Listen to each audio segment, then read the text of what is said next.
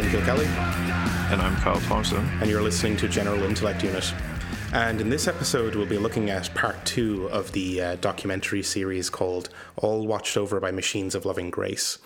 Uh, and this, uh, this episode of the uh, film series is called The Use and Abuse of Vegetational Concepts, uh, which I think is a pretty fantastic title.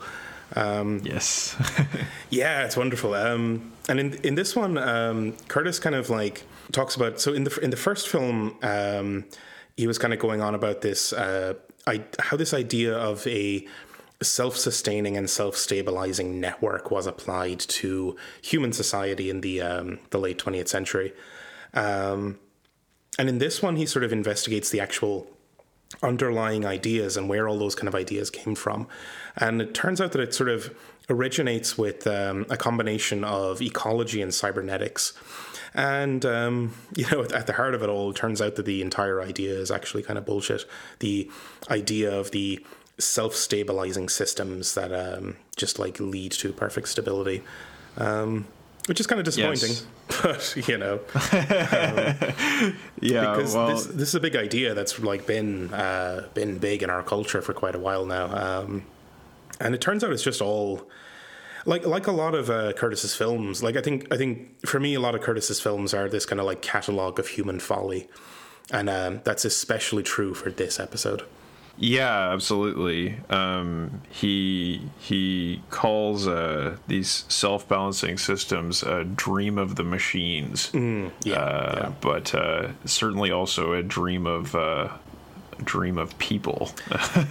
yeah, it's um, and so like the the the kind of opening scroll um, as this this text over it, which uh, introduces the the film as this is a story about the rise of the machines and our belief in the balance of nature and how the idea of the ecosystem was uh, invented, how it inspired us, and how it wasn't even true. Um, and in the kind of in the opening, like um, Curtis does sort of talk about this idea of um, self-organizing networks. Um, as being a sort of machine dream that reflects how machines are organized, uh, but that doesn't actually reflect the underlying nature.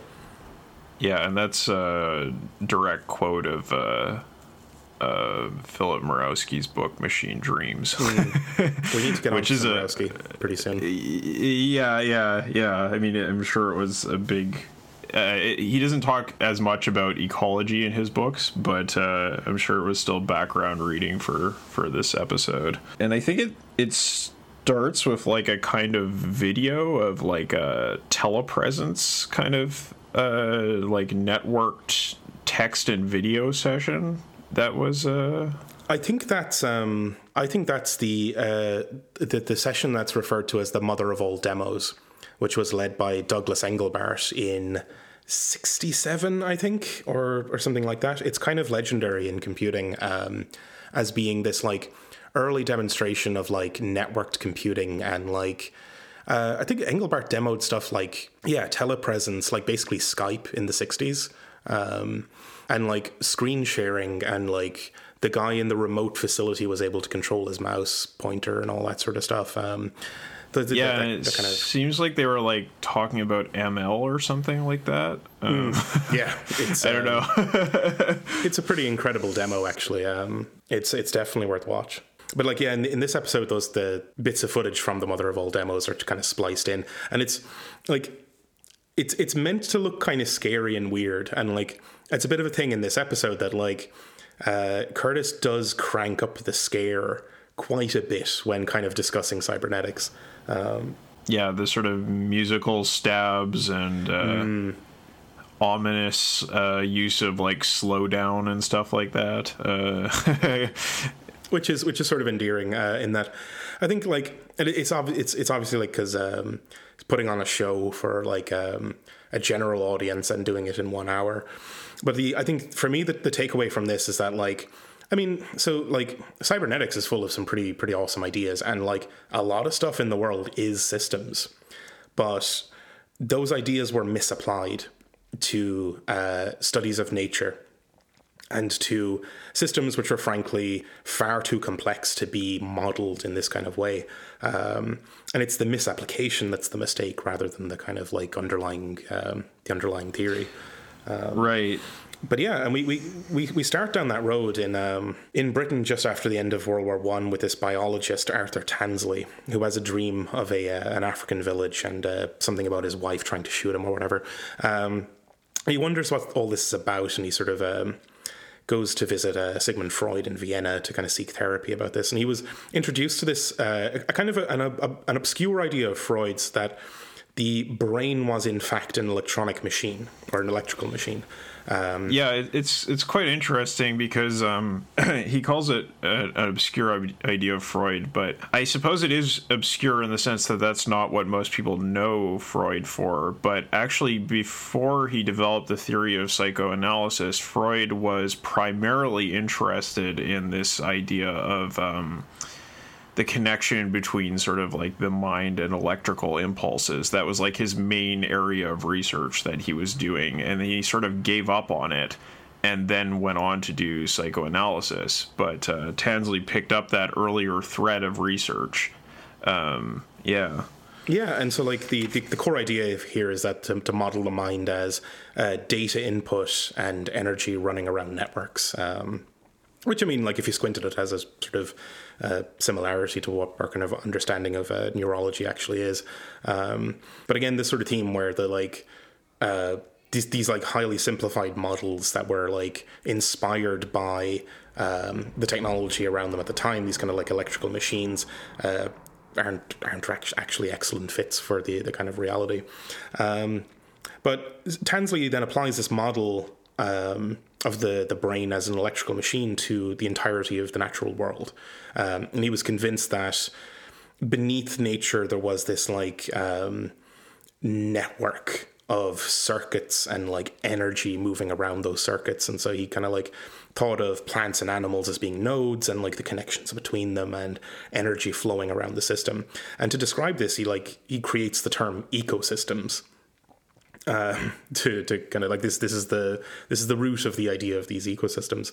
Um, and yeah, it's all very kind of mechanical. It's all like signals and nodes and systems and networks and um, and energy flows, uh, which is kind of odd, you know.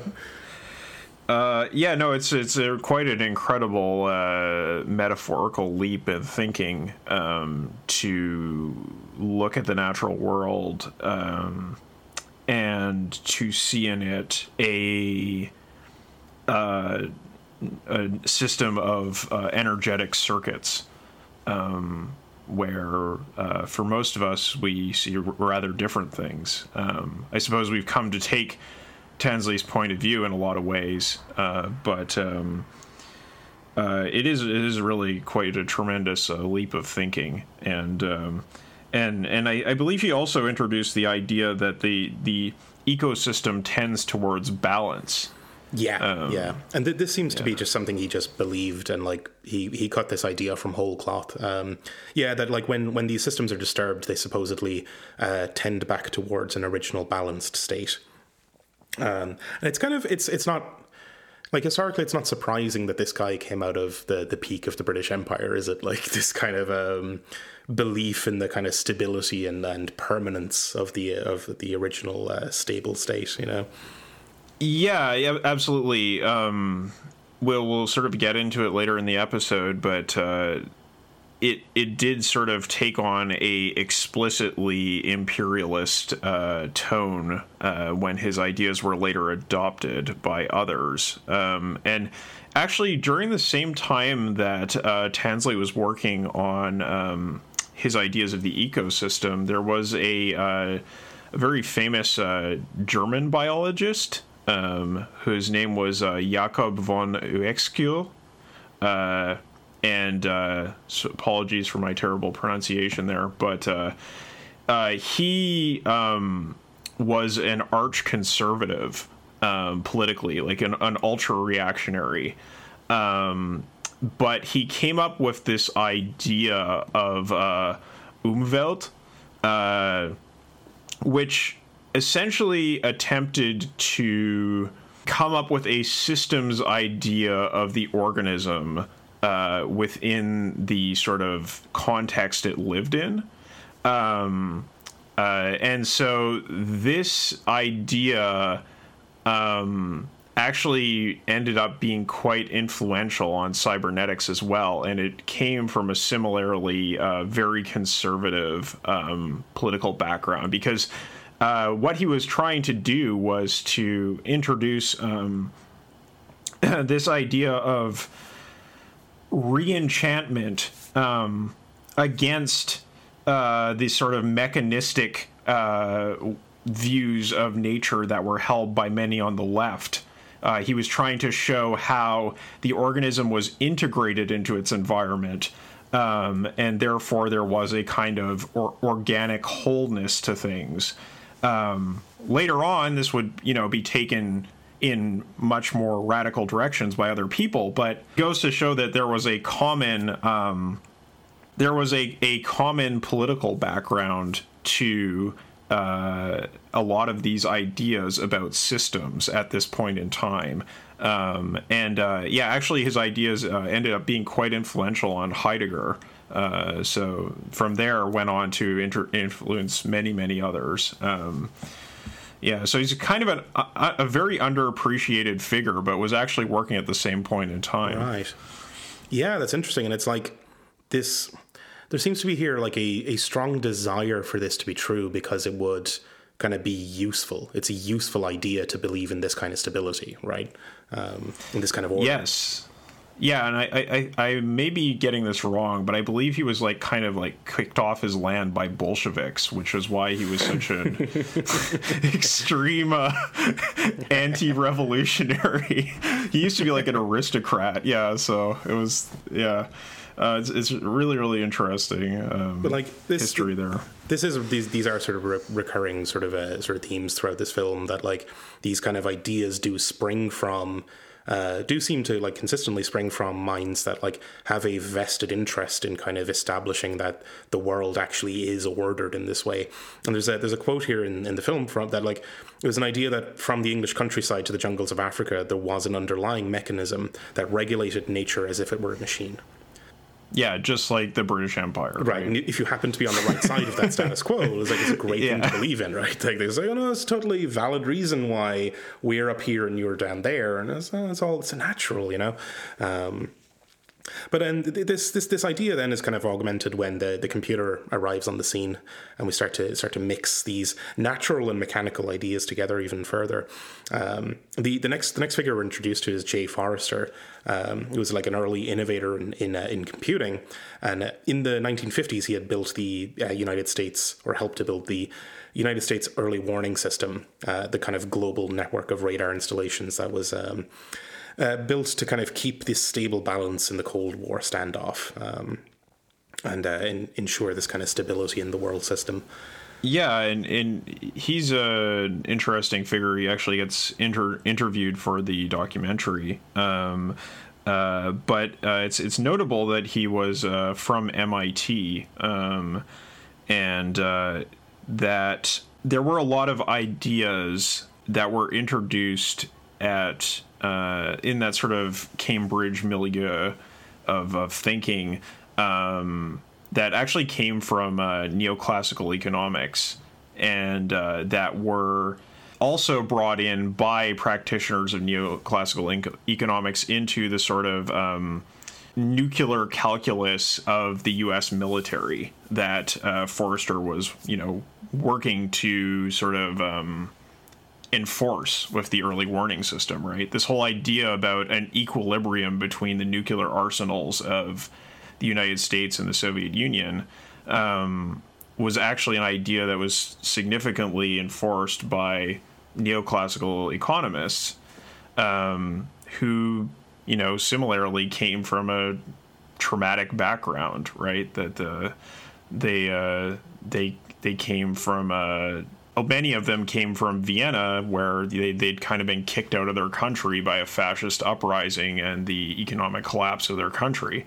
So I feel like there's, although um, Curtis doesn't really talk about it very much, there's kind of like this common background of uh, of trauma inspiring these sorts of. Uh, desires for equilibrium or for stability. Oh yeah, absolutely. Like it's not it's not an accident that it was this this uh, era of history in which these kind of ideas really took off, um, having come off of the back of the uh, the, the catastrophes of the early early twentieth century, um, and yeah, like it's it's like, but like those ideas cast such a long shadow on us even today that like it, it is so so easy to sympathize with that kind of position of like wanting that wanting desperately to believe that the world was in fact naturally stable and would tend towards a natural equilibrium if only it were left alone.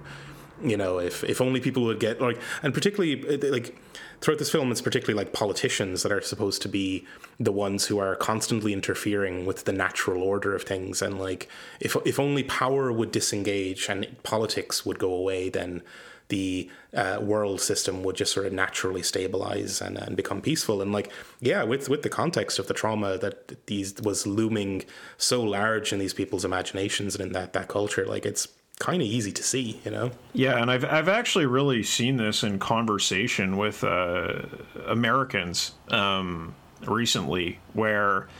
I, you know, I have conversations about the sort of topics that we talk uh, about on this show, um, and people are interested in in the ideas of sort of like post capitalism or alternative social arrangements or that kind of thing. Um, and I get get to talking to them, and you know sometimes they'll come up with uh, sort of technical fixes, proposed technical fixes to the problems, and and if I if I kind of bring up the question of politics, like well um, you know, isn't it difficult to make technical fixes if you have a hostile regulatory environment, or if they're just going to be, uh, you know, subverted or co-opted by the powerful?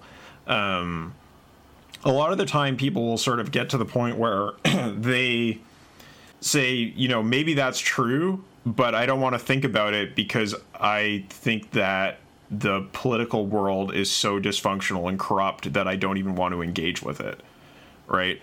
Um, and and it's really easy to see how that line of thinking could lead to the desire for this sort of system that would work perfectly if only there wasn't you know this corrupting influence that interfered with it right? Yeah and um, um, i mean like spoilers for the end of the episode but it turns out that that line of thinking doesn't work out either.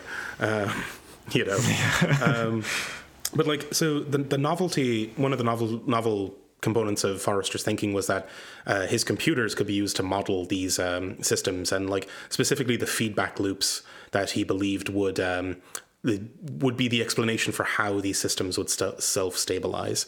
Um, and like he he sort of like in his in his interview he kind of like um, seems to seems to see like all of society and all of the world and just everything as these kind of systems of feedback loops. Um, he talks about like physical systems, electrical systems, social systems, and they're they're all fundamentally networks of feedback loops. Um, and he he sees human beings as nodes in these networks, and like very much like without agency. That like we are we, we are nodes in networks that are wired up like a circuit diagram and like utterly powerless to kind of actually change the kind of like structure of the system.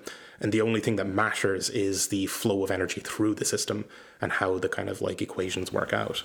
Yeah and forrester like very much explicitly says this in his interview with curtis right he's he's not beating around the bush. He's just like, oh, like people think they have agency, but they don't, right? Like it's it's a very like sort of cl- clear statement. Like, no, you're just implicated in the system, and you don't have any agency yourself, right? It's a it's a very sort of like um, it's the same sort of worldview that uh, Foucault. Uh, tended towards, right, in uh, some of his uh, more pessimistic work. Mm, um, yeah, the, uh, yeah. The, the, the power relations uh, sort of sort of work.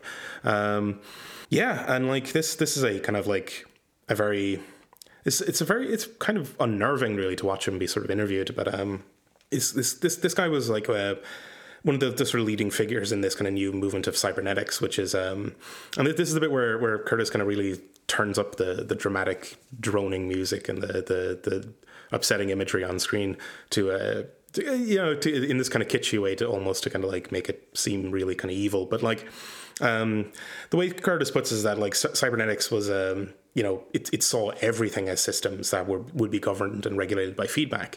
Um, which is sort of true to an extent, but I think he sort of sells it a bit short in that like cybernetics has some really useful ideas about systems. Um, but the the fundamental, I think, mistake that was made here was in the misapplication of those ideas, because like all of, all of this stuff about mod- using computers to model these systems presumes that the systems are comprehensible, which the natural world isn't, and like human society isn't. Like it's uh, unbounded in its complexity. Um, so like I think I think it's it's important to kind of zone in on that as the kind of like fundamental mistake of this kind of like uh, program. The, that yeah like there are systems in the world but like if you would need a computer larger than the universe to compute the universe as a system right? Like it's fundamentally misguided to try and model this right? Yes um, that's that's that that is a, a computational fact. Um, and uh, the other sort of main issue here is that uh, is the assumption of um, a tendency towards equilibrium in these systems,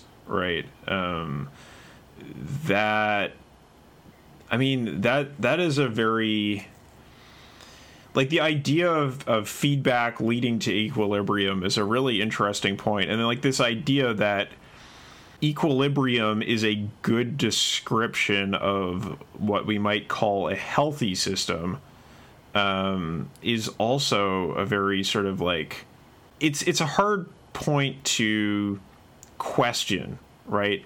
Because I mean, one thing that um, brings up in uh, More Heat Than Light is that these sort of scientific ideas, these these kind of paradigms of of scientific thinking, um, they don't have a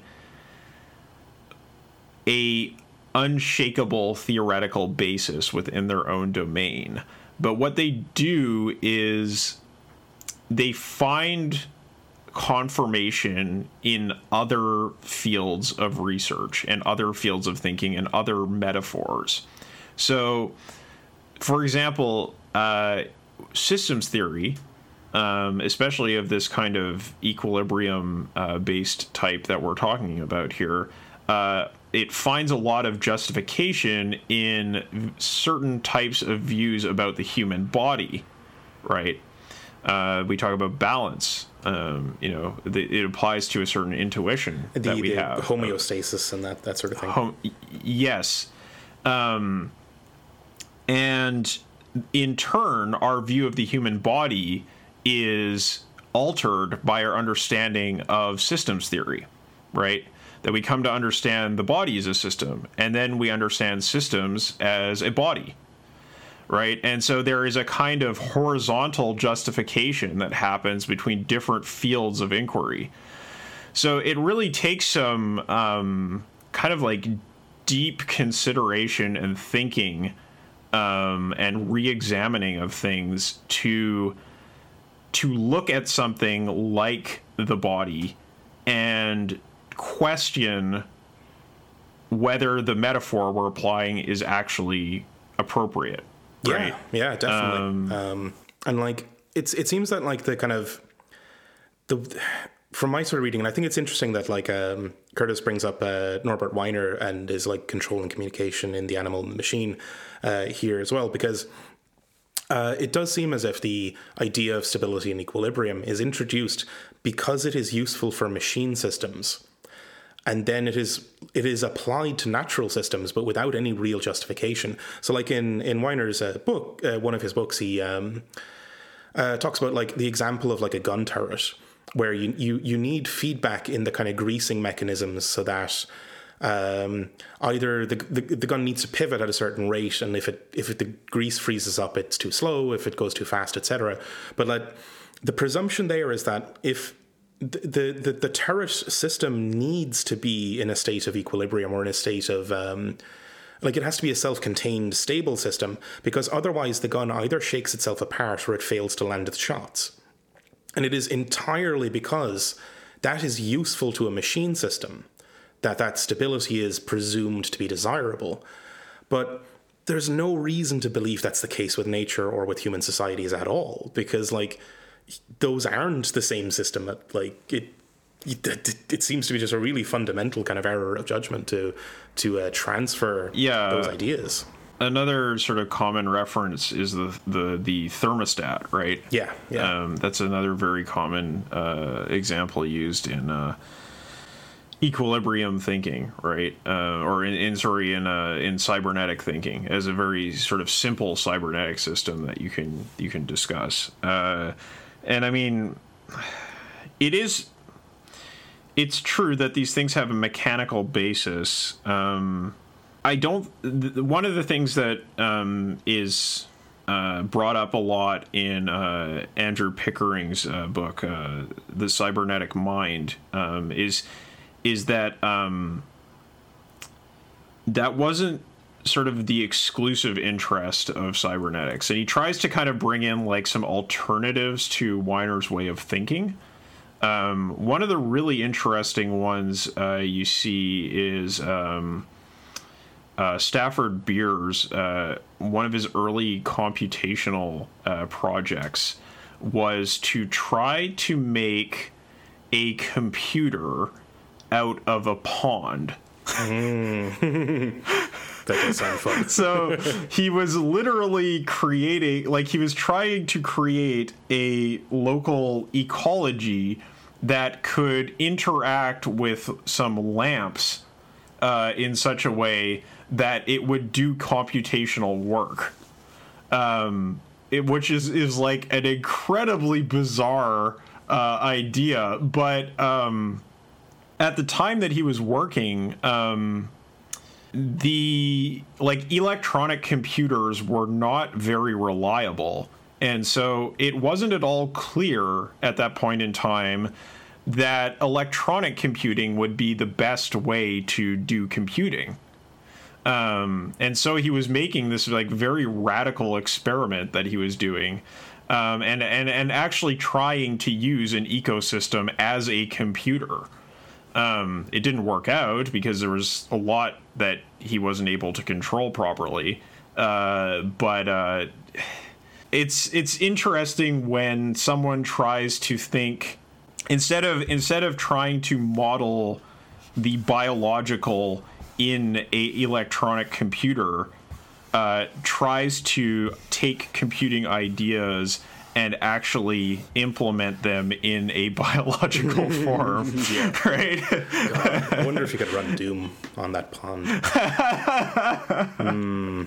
But I, I don't think so. I, I think the computational speed would be very slow, but I, I, I think that I think that it may be a possible line for investigation um, of the sort of boundaries and limits of these metaphors to try to sort of do things the other way around, right? Hmm, yeah.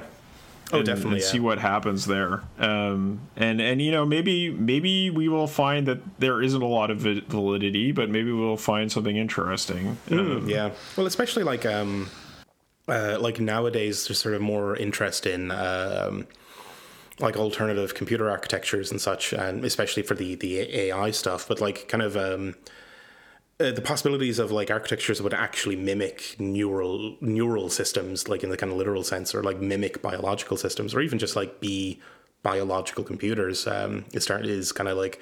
Uh, those, those are ideas that are constantly floating around in the background, and like whether that ever actually replaces the von Neumann architecture is uh, an open question. But that'd be pretty cool, right? Um, like bio Yeah. and such.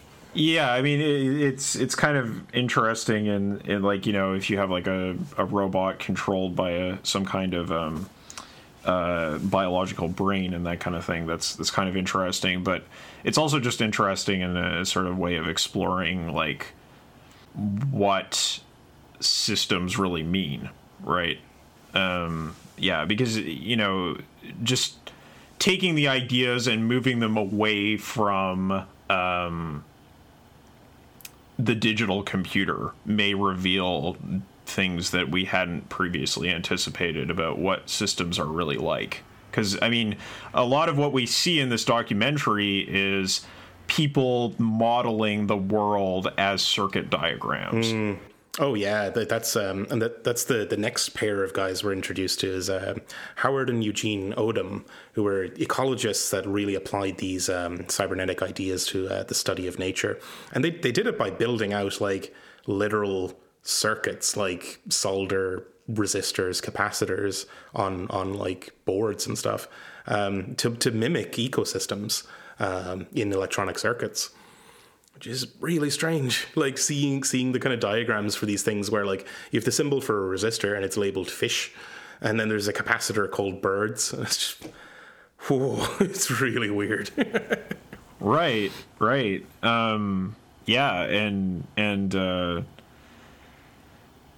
and yet we do this all the time with software systems, right? um, it, it it is it's maybe a little bit more glaring. Um, when we look at it as a circuit board because the opposition between this electronic machine and what the parts of the machine are supposed to represent is so obvious.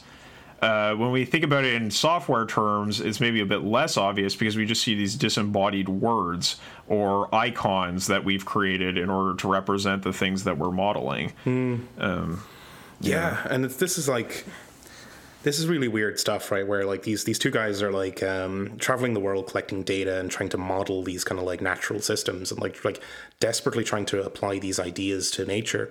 And it kind of turns out that what they're effectively doing is just distorting the scientific method to the point of fraud, really. That like they're simplifying the data and simplifying the models down to the point where they're actually just ludicrous. Like it, it frankly doesn't reflect anything in the things they've observed.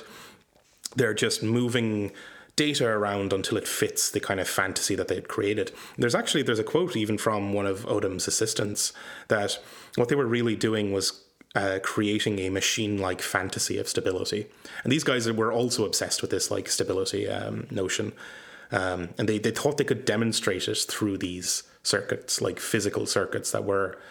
Uh, you know, had circuits in which they had like resistors with the word fish scrawled on the side of them. it's like actual insanity. Yeah, yeah, and um, I mean, uh, it's kind of a thing that they seem to not really be able to test either, right?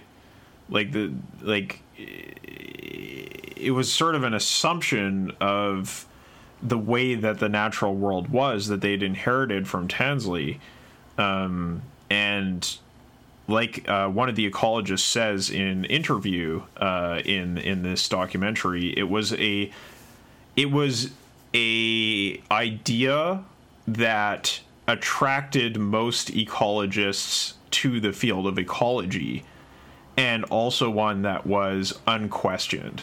Yeah. Uh, yeah. It was presumed to be true. It was presumed that you could um, it was presumed that if you left nature alone it would run like a well-oiled machine. That's i think that's a, a, a quote directly from the guy um, and yeah, so like this this idea, this this fusion of cybernetics and ecology, kind of like um, emerges as like a science of its of its own, um, and also starts to suggest this uh, an, an organizing principle for human society. Um, and it, like these kind of ideas starts to emerge of like a world um, that would be built to mirror these supposed structures in nature, and that would be free of the kind of like authoritarian uh, powers and old hierarchies. And this is the, the callback to the first episode. Um, this like idea of these like self-organizing networks being used as the template to build out the um, the new sort of economic order. Yeah, it's it's like that idea, like that these metaphors get laundered through different fields, right? That you you you have this sort of psychological idea, which becomes a ecological idea, which becomes a computational idea, which becomes an ecological idea, which becomes a political yeah. idea. It, um, Ooh, and like none of it has any like I mean, well, so, some of it is kind of rooted in like actual like thinking about systems and such, but like there's these like presumptions that underlie this whole thing. Like the presumption of the stability thing has no evidence whatsoever to support it, and yet it is taken as an article of faith. And that, that like it brings uh, there's there's a rather nice title card at this point in the film, um, the operating manual for spaceship Earth. This is where we start to see these ideas be applied to human society, um, and we, we get introduced to Buckminster Fuller. Um, who had uh, also worked on the uh, early warning system, but he'd, he'd, done that by inventing the geodesic dome, which would be the, the housing for these uh, these radar installations. And these are these are know, everyone's seen them. They look like huge golf balls. Um, but the kind of the key the key idea here is that these are structures made of very delicate components that are incredibly resilient when they're combined as a network essentially that like i mean they're, they're literally a network of nodes and edges right like it's it, it's a very transparent sort of analogy um, but like fuller also believed that this this could these these ideas could be used to create new systems for managing society. Yeah, um, and that to do this, like to kind of you would need to have this like perceptual shift for uh, the people of the world, and they would need to stop seeing themselves as like individuals and see themselves instead as equal nodes in this world-spanning network. Um, and like that that that membership in the network in this in the system would would be more important than their membership in say nations or classes or races or what have you right yes he he uh, developed this uh, metaphor of spaceship earth um, you know sort of using that famous image uh, taken from space of of the earth as a round object, right? That that is a a small round object enclosed in space. Um, and and instead of you know it, it was taken from a spaceship, but he made the logical leap of saying, well, actually, aren't we ourselves on a spaceship? Um, and and and and the point there was to close and um, shrink the sort of uh, mental horizon of individuals, right? That, that they would kind of come to understand the finitude or like the limitations of living on this small object instead of what our normal experience of the world would be, which is, you know, if you are traveling sort of horizontally around the world, um, it's kind of infinite in a way, right? Um, you can keep traveling around it forever. Um, but and like you know our, our, our vision of the horizon um, it seems to go on forever but if you take a look at the earth from the outside then you see it as a encircled and closed object um, and even his um, even his idea like even that idea was informed by the, the, the spacecraft that took the picture as well. The like the uh, the NASA sort of systems where the, the, those like space missions were enclosed systems which were con- were controlled by computers on the ground. Right, like this is all. It's all so directly inspired by the space program. And the, the, the kind of the, the, the idea that emerges from this is the centering of the welfare of the overall system. That like because like for for the for the space shuttles um, or for the you know, space stations um, you know like you obviously need to keep those in a kind of like closed equilibrium or else they shatter and everyone splatters out into space. Um, but th- that idea was then transferred onto the earth um, as a kind of and like it, it, you can start even to see here the beginnings of this as explicitly about control um, political control. But like kind of ironically there he's also kind of putting out this idea that like uh, politics and politicians are the ones standing in the way of this like unified global system, and that if only politics would disengage and politicians would go away, then the natural stabilizing force of the feedback loops would create this kind of um, stable world without a need for power or control. Yeah, so he's he's emphasizing the importance of interconnection, right? So as as the systems on a spaceship function together, so should the systems on Earth function together. Um, but it like takes away that idea of uh, top-down control. Yeah, yeah. And um, these ideas started to, ca- to actually count, catch on with the the counterculture, and you got these kind of like uh, kids leaving the cities to go out and build these communes in the middle of the desert, which were modeled on all these kind of ideas with um, you know self-contained and self-sustaining communities with uh, with no hierarchy, where everyone is a node in a network that um, will stabilize itself. Um, and yeah, they, they even build the geodesic. They domes. actually yeah. built a whole bunch of geodesic domes in these communes in order to sort of represent the ideal that uh, they were shooting for. Yeah, I mean they look they look way cool, but um, I just I remember yeah. when, when you see them, it's like God, I, I, I bet those leak like hell because like they were all made of like uh, reclaimed parts of cars and like glass panels and stuff, and I was like, oh, they can't possibly be weather tight. Um, we, we do get some like interviews with uh, people who were like part of these um, these communes, and um, the kind of the, the, the phrasing is interesting. It's like this kind of talk of the organism of many who act as one. Um, and that like it would be this like self-organizing system where people are like constantly affecting each other at all times. But like they also have this kind of thing of like explicitly forbidding politics. Um, this starts to become like real concrete policy that like there can't be which is which is basically forbidding solidarity of any kind. Like you're you're supposed to always behave like an individual node. And the uh, the, the, the well-being of the group is supposed to be an emergent property that just naturally arises from all those interactions um, but in any kind of like um, I, I don't know like buddiness or like um, you know, reinforcement or anything that would be taken to be the development of cliques or of um, of political groups was uh, completely forbidden. Yes, um, I guess the idea was that um, if you look at, say, a uh, a geodesic dome, um, each point has its interconnections, but every point is equal uh, in significance uh, uh, in maintaining the structure of the dome, right? And they're all um, um, they're all like equally distant from their immediate neighbors and the same radiating outwards, um, and no no two points are ever allowed to actually touch. Um, so yeah, did, people took this idea and really really ran with it. And there's there's an interesting kind of circle here where. Uh, we begin with these sort of like ideas being extracted from nature and from machines and then being applied to uh, human society on a global scale and then being applied to human society on a like tribal scale.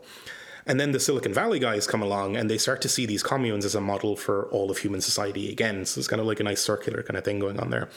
Except the, the difference of the Silicon Valley guys is that they were uh, convinced that the development of personal computers and like network technologies would enable the kind of commune uh, experience to be scaled up to the entirety of uh, of the world um, which is which is a lot of the stuff that came up in the previous episode, and this is kind of like also familiar from our, our talk about the Californian ideology.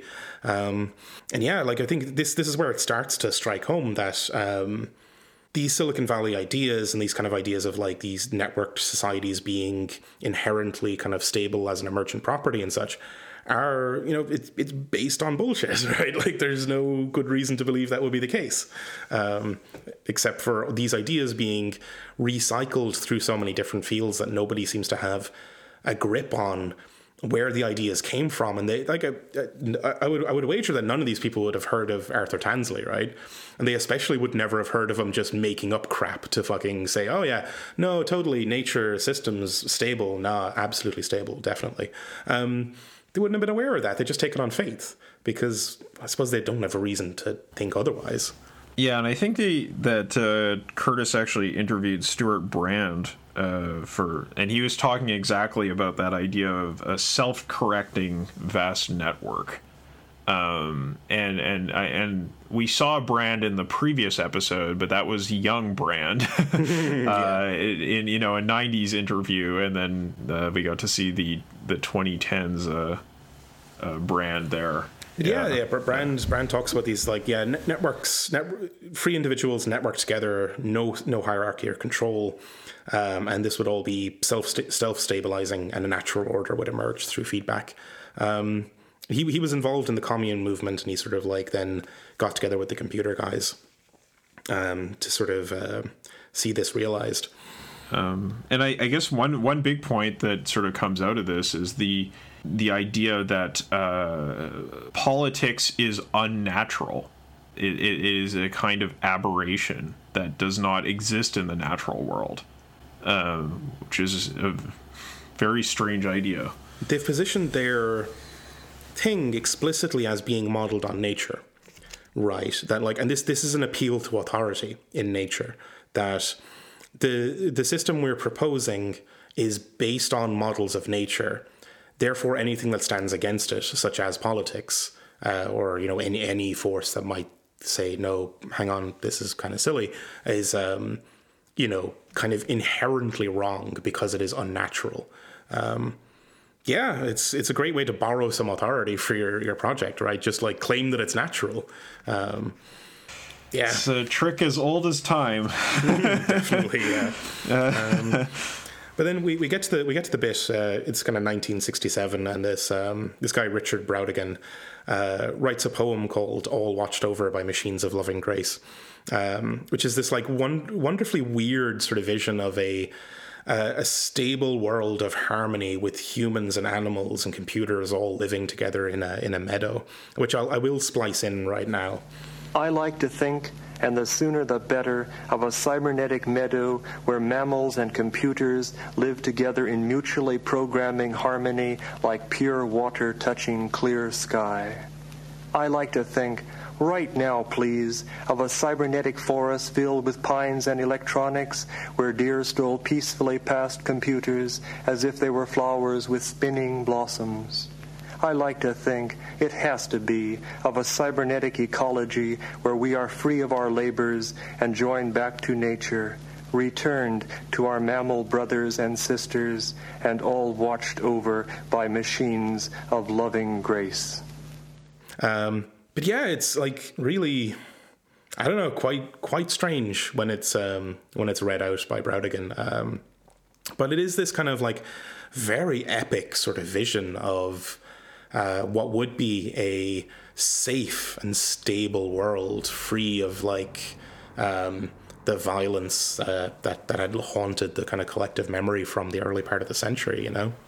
Yeah. Um, I think it it really gets back to sort of the ideas of utopian socialism, um, like of uh, Fourier, uh, and and this kind of um, perfect harmony right of, of of nature and humans and and of of thought um, and uh, yeah it, it, I mean it, it's it's a very compelling picture um, in a sense because um, I mean the, the poetry is actually pretty good. Um, yeah, it's quite nice. And um, and, uh, and, and I, I really think that it's an excellent uh, summation of the sort of world that um, would later be uh, in, envisioned in uh, Iain Banks's Culture series uh, as a kind of utopia of, you know, it says uh, mammals and computers live together in mutually programming harmony. Um, it's this kind of idea of sort of like interaction and equality um, uh, that uh, is is really quite nice, but the issue is that it has a lot of sinister sort of outcomes. It really does. Um, yeah, it's like it's this is all like as as much as it's like again this this Curtis stuff is like a, a whistle stop tour of human folly, right? Um, but I I would really like to want this, right? Like that. It, it, I just imagine living in that time frame and believing this stuff. Like it must have yeah. felt good, right? like yes, it must have felt a lot better than the kind of constant grinding anxiety that I I, I feel today, right? yeah, right, um, right. Um, yeah, and like wandering about in a meadow with deer and uh, you know IBM mainframes and such. That's yeah, probably would have been quite nice. Um, but yeah, the the next um, the next section of the film then is a, has this nice title card, "The Doomsday Machine," um, and it kicks off with the kind of like the early when in the early 1970s when we're starting to get like constant clear evidence though, of a global environmental crisis, um, and this was this was a pretty pretty bad time. You know, it was like mounting evidence that there was really bad stuff coming down the pipe, and like nobody seemed to have any idea what to do about it, uh, except for our boy Forrester, who um, his solution was, "Hey, I got this huge computer here. Let me build a model of the world and the ecological, the the world sort of um, ecosystem, uh, and model it out for you." Um, and he does, and his his team do it. Um, and the model predicts imminent catastrophe. Um, yeah, this is the famous Club of Rome, uh, mm, and the, the their their limits and, to growth paper and uh, their conference uh, yes. uh, along the same lines. Um, that yeah, the model showed that within decades, the human or the the, the human population of the world would overshoot its carrying capacity and uh, you get collapse, a massive decline in standards of living, etc cetera, et cetera. You're, we're all kind of familiar with that sort of stuff by now. Um, yeah, it's a kind of neo neo Malthusianism. Mm, um, yeah, very much so. Um, and this this this then starts to go really onto the world stage, right? Like they've got the attention of uh, the UN. Uh, every government in the world is kind of like hanging hanging on this kind of like thing now. Um, there's actually kind of um, there's a great sort of bit of footage from um, oh some some huge sort of gathering and um, and uh, where very serious people gather to discuss these sorts of things. And there's a there's a lady speaking and she's kind of saying that you cannot run a global society on the totally irresponsible sovereignty of 120 distinct governments. Um, and it's it's it's not i don't think it's an accident that it's the lady with the posh english voice that's saying this right? Like um, and that, that's the the picture that starts to emerge here is that like this is kind of a power play in a way that like um, because the, the, the proposition that the that Forrester and the Club of Rome are bringing to the table is that we must give up on continual growth and instead create a stable steady state for the world. And we've also got to stop trying to change the world. And that the role of politics should instead be to hold the existing s- system in equilibrium. Um, and that like unsurprisingly privileges whoever happens to be in power at the time, right? Like, is this is right. It's it's very much like the um, the same sort of thinking that was happening in economics at this time with the decisions to uh, assign greater authority to central banks uh, apart from uh, political authority. So, like to to create independent central banks and to enforce um, central banking policies that m- reduced and limited inflation, right?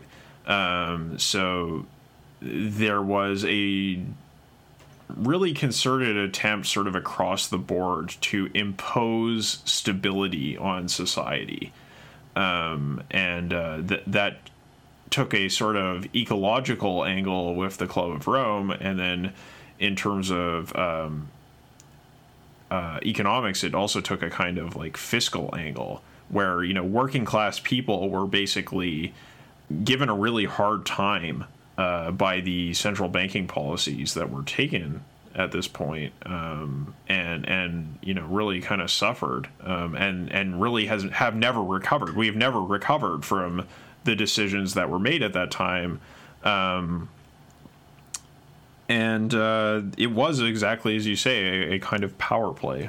Mm, yeah, there's this. There's a kind of a deep irony to this as well. That like the equilibrium cultists are kind of willing to inflict like truly radical change on people in the name of stability, right? That like they're they're constantly crowing about stability and preservation and this kind of essential conservatism, whilst like frenzied hacking at the kind of people and institutions around them, right? Like it's kind of weird how, they, how they kind of do this, right? That like yeah, um, I mean it it is the same kind of thinking that is behind like austerity politics, right? right? Yeah, that's that's exactly it, right? That like I mean, yeah, like people will introduce like absolutely crazy new policies in the name of that kind of like conservation and austerity while it's yeah it's it's mad.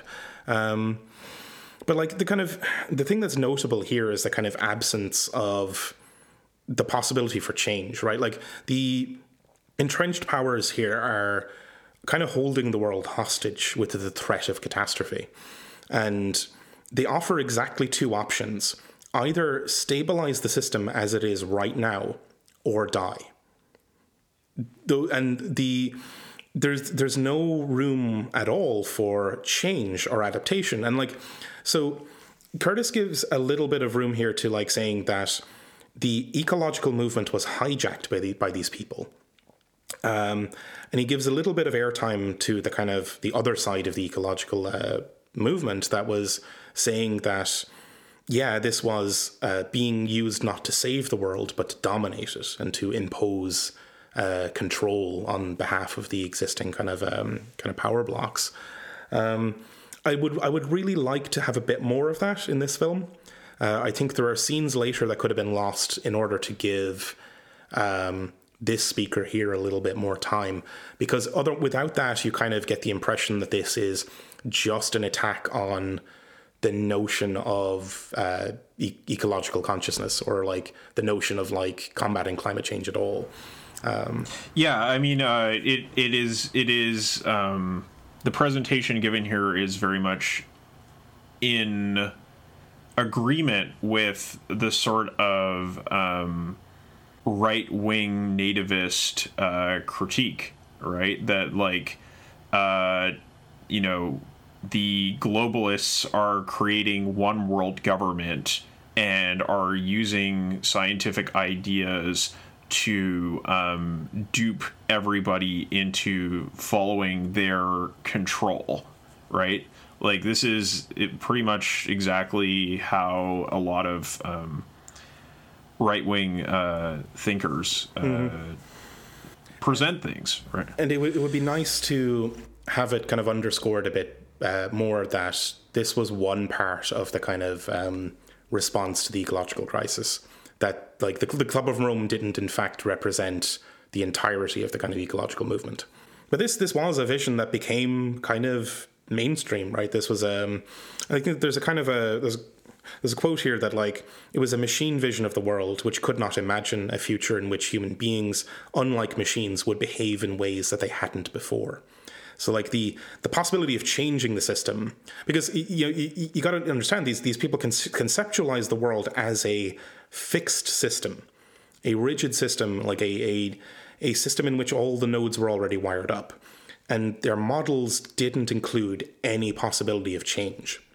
Um, the, the model was presumed to exactly replicate reality as it was, and that that reality would remain static forever. Um, well, I mean, the, the, the, the Club of Rome model was it was designed to project into the future a a continuation of present trends, right? And and then to to see what the consequences were. The the issue was that um, it couldn't account for uh, changes in the assumptions of the model, right? Um, so that there there could be a fundamental change to the way things were organized. Um, it it proposed as a result a certain course of action, which was to basically just sort of like trim off those factors that were leading towards the collapse scenario, right? Um, and to impose that uh, model, the revised model, mm. on reality. Yeah, I mean, it, it would have been a pretty, and it's it's a pretty brutal sort of program of austerity that like preserves all the power as it is, you know, and like, uh, yeah, it's kind of kind of mad, but like this this thinking still infects our our thinking about climate change even today, right? That like there's still the kind of like uh, false kind of split between on one hand continuing on the trajectory we have into disaster or going to zero with like essentially a, a going back to some kind of primitivism um, but that the the possibility of changing the trajectory by like fundamentally altering what we do and how we relate to nature is is still persistently off the table. And I kind of like wonder if this Club of Rome stuff really just set the tone um, in a really disastrous kind of way. Uh, yeah, I, I, think that's that's quite accurate, and and you even see quite a few people um, on the left who uh, who sort of presents socialism as a more coherent mechanism for uh, implementing the kind of steady state um, system that the uh, Club of Rome originally put on the table. Um, and I, I, know that's that's been an idea that um, has certainly been uh, compelling to many, including uh, myself when I was younger, um, of like you know being brought up uh, constantly, sort of hearing the sort of language and recommendations that were that came out of this period, uh, that came out of the Club of Rome's recommendations and the sort of popularization of the limits to growth, the the the concern about um, impending ecological catastrophe, the desire to create stability, all those things were part of it. Like you know our education growing up, um, and and uh, you know we also saw again and again that governments failed to do anything about the issue, right? Um, we saw that uh, you know the Kyoto Protocol didn't really mean anything, and then the next thing failed, the next thing failed, the next thing failed, um, and and and radical change, radical socialist change. Uh, was a- attractive as a kind of like, well, let's do something about it, right? Um, the the issue is that we have like, and I mean that's even a thing that we we talked about quite a bit in our Four Futures episode to begin with, right? Um, I think that um, the issue is that we we have to be very careful about our thinking uh, so that we do not simply impose a kind of left wing austerity. Because uh, you know we saw what happened in the aftermath of the 2008 crisis when, say, um, the social democratic parties of Europe uh, were elected and decided to impose a austerity program in accordance with uh, the recommendations of of of financial experts, right? um, we can't do the same thing to the entire world on an ecological ground that we did on a financial ground, right? Like we can't take that road that is not a road that leads to any kind of um, positive uh, socialist organization. Yeah, I, I, I agree. Yeah, it's like I think we, it's it's I think it's becoming clearer to me that like our our very way of thinking about a lot of these problems has been infected by really weird sort of presumptions and like kind of like incorrect ways of even considering the problem and that we've also pruned away a lot of possibilities for like meaningful change um, or even even like um, like I think one example is that even when we talk about renewable energy, we still think about it in terms of our kind of petroculture, in which energy is both toxic and scarce. Even people who are deeply invested in kind of like um, renewable energy and such still carry that baggage. Their entire concept of energy is still tainted by our present understanding of it, right? Like, um, and that's we I think like we desperately need to move beyond these sorts of modes of thinking and start to really consider what uh, change and adaptation really looks like, um, where we we choose neither to go. Uh, you know, primitivist and like collapse back to a pre-industrial society, nor do we choose to uh, desperately claw at stabilizing the current system but like actually depart from this trajectory entirely and like think about what what what a future looks like when we uh, l- learn to live in nature and in ourselves in that kind of way. But yeah, like it's it's it's really it's really glaring to see this like in such stark kind of relief that like these ideas have concrete roots um, and were kind of like popularized by specific groups and people and have like a specific lineage that leads back to a specifically rotten uh, idea at its heart that that didn't have any evidence to support it. Right? It's um, it's crazy that we still we're still on this trajectory. yeah, and I mean, I mean, I think that's really the thing you get from studying the history of ideas, from like historicizing ideas, um, is you get. I mean, it was kind of the, the thing that I was mainly focused on in grad school, and there's definitely a sense of um, of intellectual vertigo you get by going back and seeing the origins of the idea of the things that you take for granted and how there used to be a lot more uncertainty about these concepts um, and there used to be a lot more sort of um, personal and political stakes um, in the creation of these concepts than you take for granted um, in what you've been taught.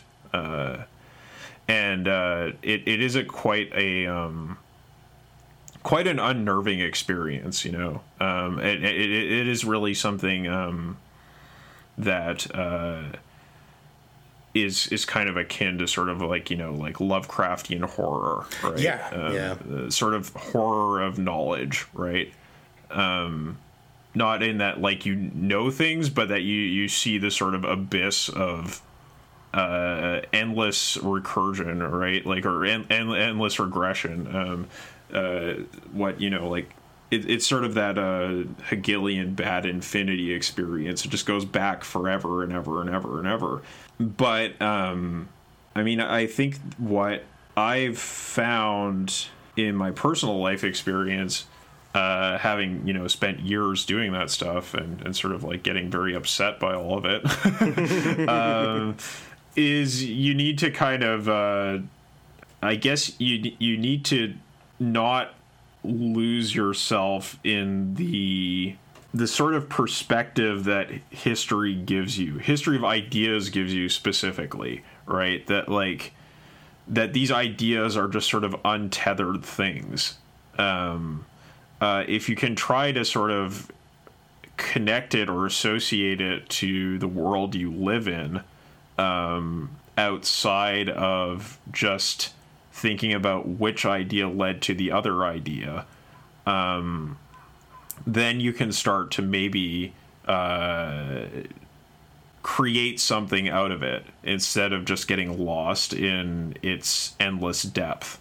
Yeah, um, yeah, definitely. Like, um, like it's it's so it, it it's so kind of like interesting and enlightening to kind of like realize that like a lot of stuff that we take as articles of faith are a lot of those ideas are actually historically contingent, right? Like that they are from specific places and times and were formed under specific pressures. And it's kind of like easier to then recognize that like, oh well this this this seems like a really bad idea now, but like it's understandable given the kind of like immediately preceding sort of list of ideas that came before it. And how like ideas are sort of like you can only really move from one idea into one that's adj- adjacent to it. There's never really massive conceptual kind of like quantum leaps forward. It's always this movement from the the currently known into the kind of adjacent space beside it and that like you're always kind of moving it a little bit forward at a time. Um, and yeah, you can take you can take kind of solace in that that like, well, yeah, we we are in in a way haunted by a lot of really stupid ideas, but like they happened for reasons, and like which also means that like the ideas we form now will happen for reasons, right? Yeah, it's it's what is really disturbing though is when you um you enter into that truly sort of re- reflexive point of view where you are studying the history of ideas, but then you're using ideas to study the history of ideas. So there like there is no there's no foundation, right? It's it's just um like endless recursion, you know. It's enough to drive one mad. Yeah, yeah, yeah. That's that's that like I think that's where you sort of get that kind of like love Lovecraftian cosmic horror um, which is that it's like, oh, like there's no foundation to any of this, um, and and the foundation that we have is only a part of this uh, this recursive process, uh, reflexive process, um, and and you know it's it's kind of like it's like Neurath's ship, right? Like you just you build it as you go along, and um, you're kind of deconstructing it at the same moment that you are constructing it into the new form you need.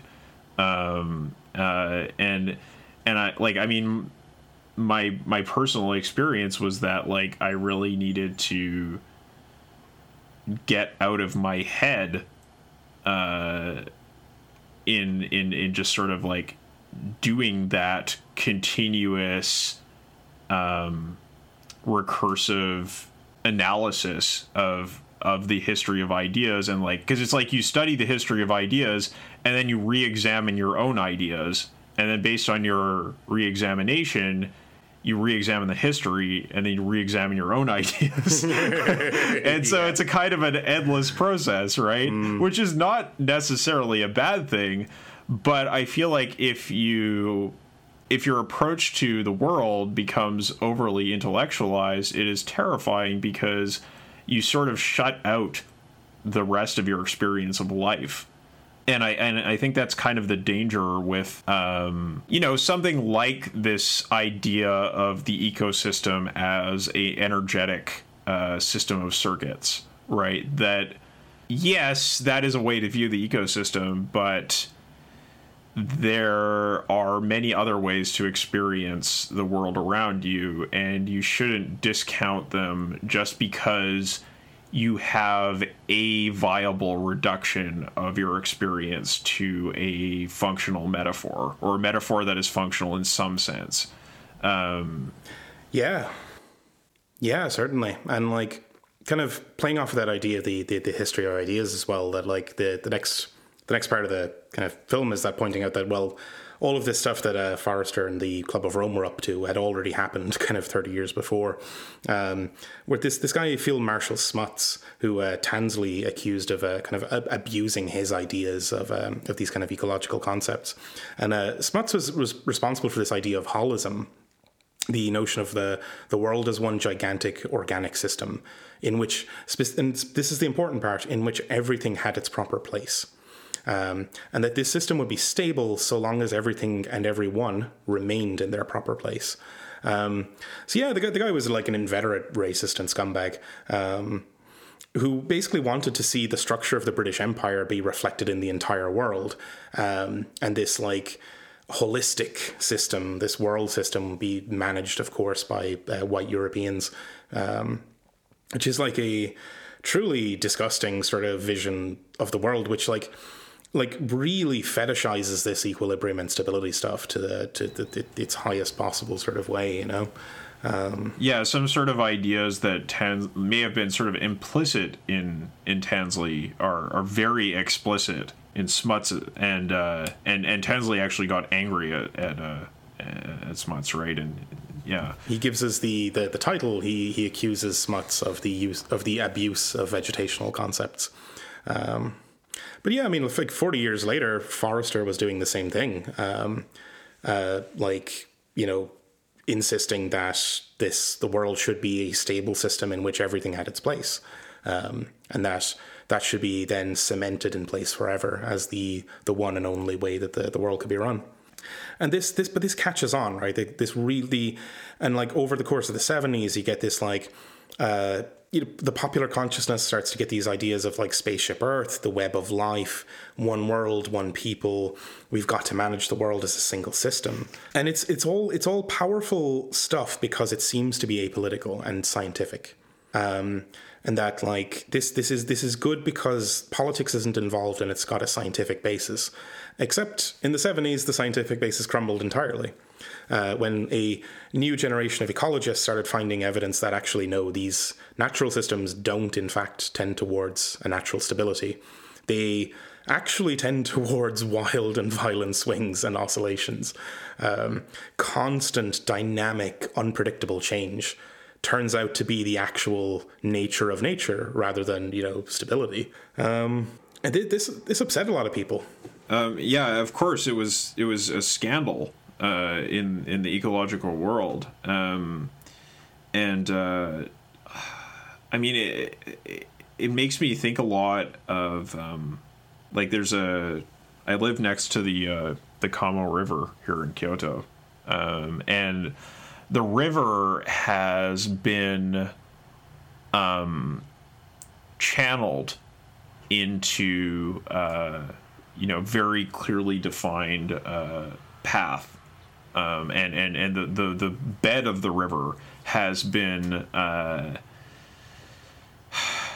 like highly developed uh, through the use of sort of like um, earth moving uh, and, and and and introduction of, of, of different sort of like stages and and like uh, waterfalls and and you know just an utterly artificial channeling of, of the river uh, in a way that is still functional for the uh, wildlife that lives in it. You know, like there's still birds that live there, there's still fish that live there. It's not like one of those like straight uh, channels like you see in LA, but uh, it's also been beautified a lot. Right, it's also been given a huge number of like trees that are uh, uh, along the banks, and it, it's it's a very very uh, beautiful place um, and it even uses a lot of the sort of surrounding hills scenery uh, to kind of create this this illusion of when you're in the, the the trails along the side of the river that that the city is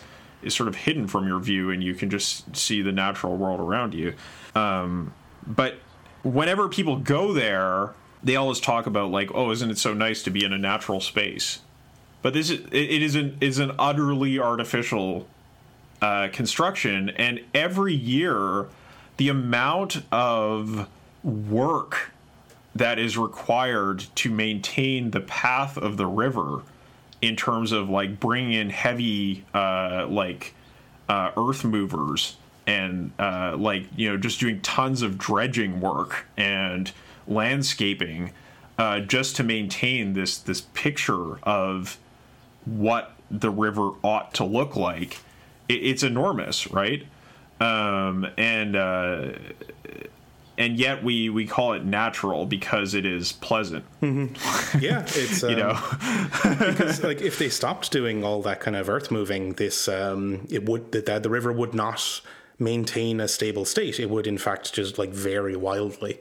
Um, yeah, like the, the the amount of silt that would come down from the mountains would overwhelm the banks of the river, and it would flood, and then the river course would change. Yeah, right. Yeah, and um, this is this is the stuff that these um, this new generation of ecologists started to discover, and like they would. Um, I think a part of it is going to be that they had better techniques for capturing and recording data, and like also they weren't like the Odum brothers actually falsifying the damn data in the first place.